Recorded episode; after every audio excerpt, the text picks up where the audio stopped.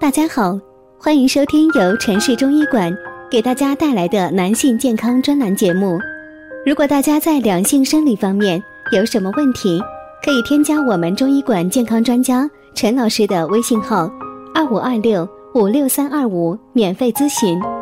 好了，现在由本栏目的主播为大家带来今天的节目。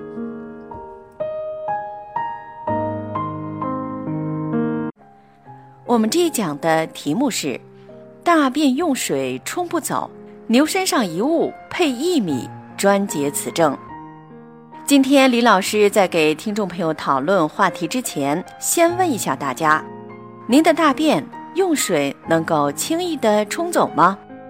正常情况下，我们的大便应该成型色黄，在卫生间里用水是可以一次性冲走的。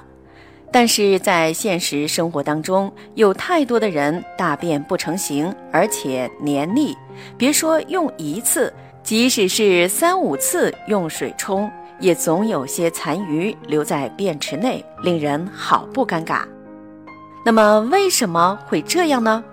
用中医的话就是脾胃虚弱，湿浊中阻。经常听老师节目的人应该知道。我们的脾乃是大小肠运化传导的动力之源，大便从哪里形成？在肠道里形成，其整个过程和脾之运化息息相关。如果脾气虚弱，运化失全，使得湿浊下注于肠，我们大便的传导就会乏力，对湿浊无还手之力。大便正常形态的形成就会受到影响，于是我们的便便就糙烂、粘滞、不成形。也就是说，脾虚有湿乃是此问题的根源。那么这个时候我们该怎么办呢？那就需要健脾强胃而利湿，方法自然是多种多样的。那今天老师只给大家介绍其中的一种。它取材简单，制作方便，效果不错。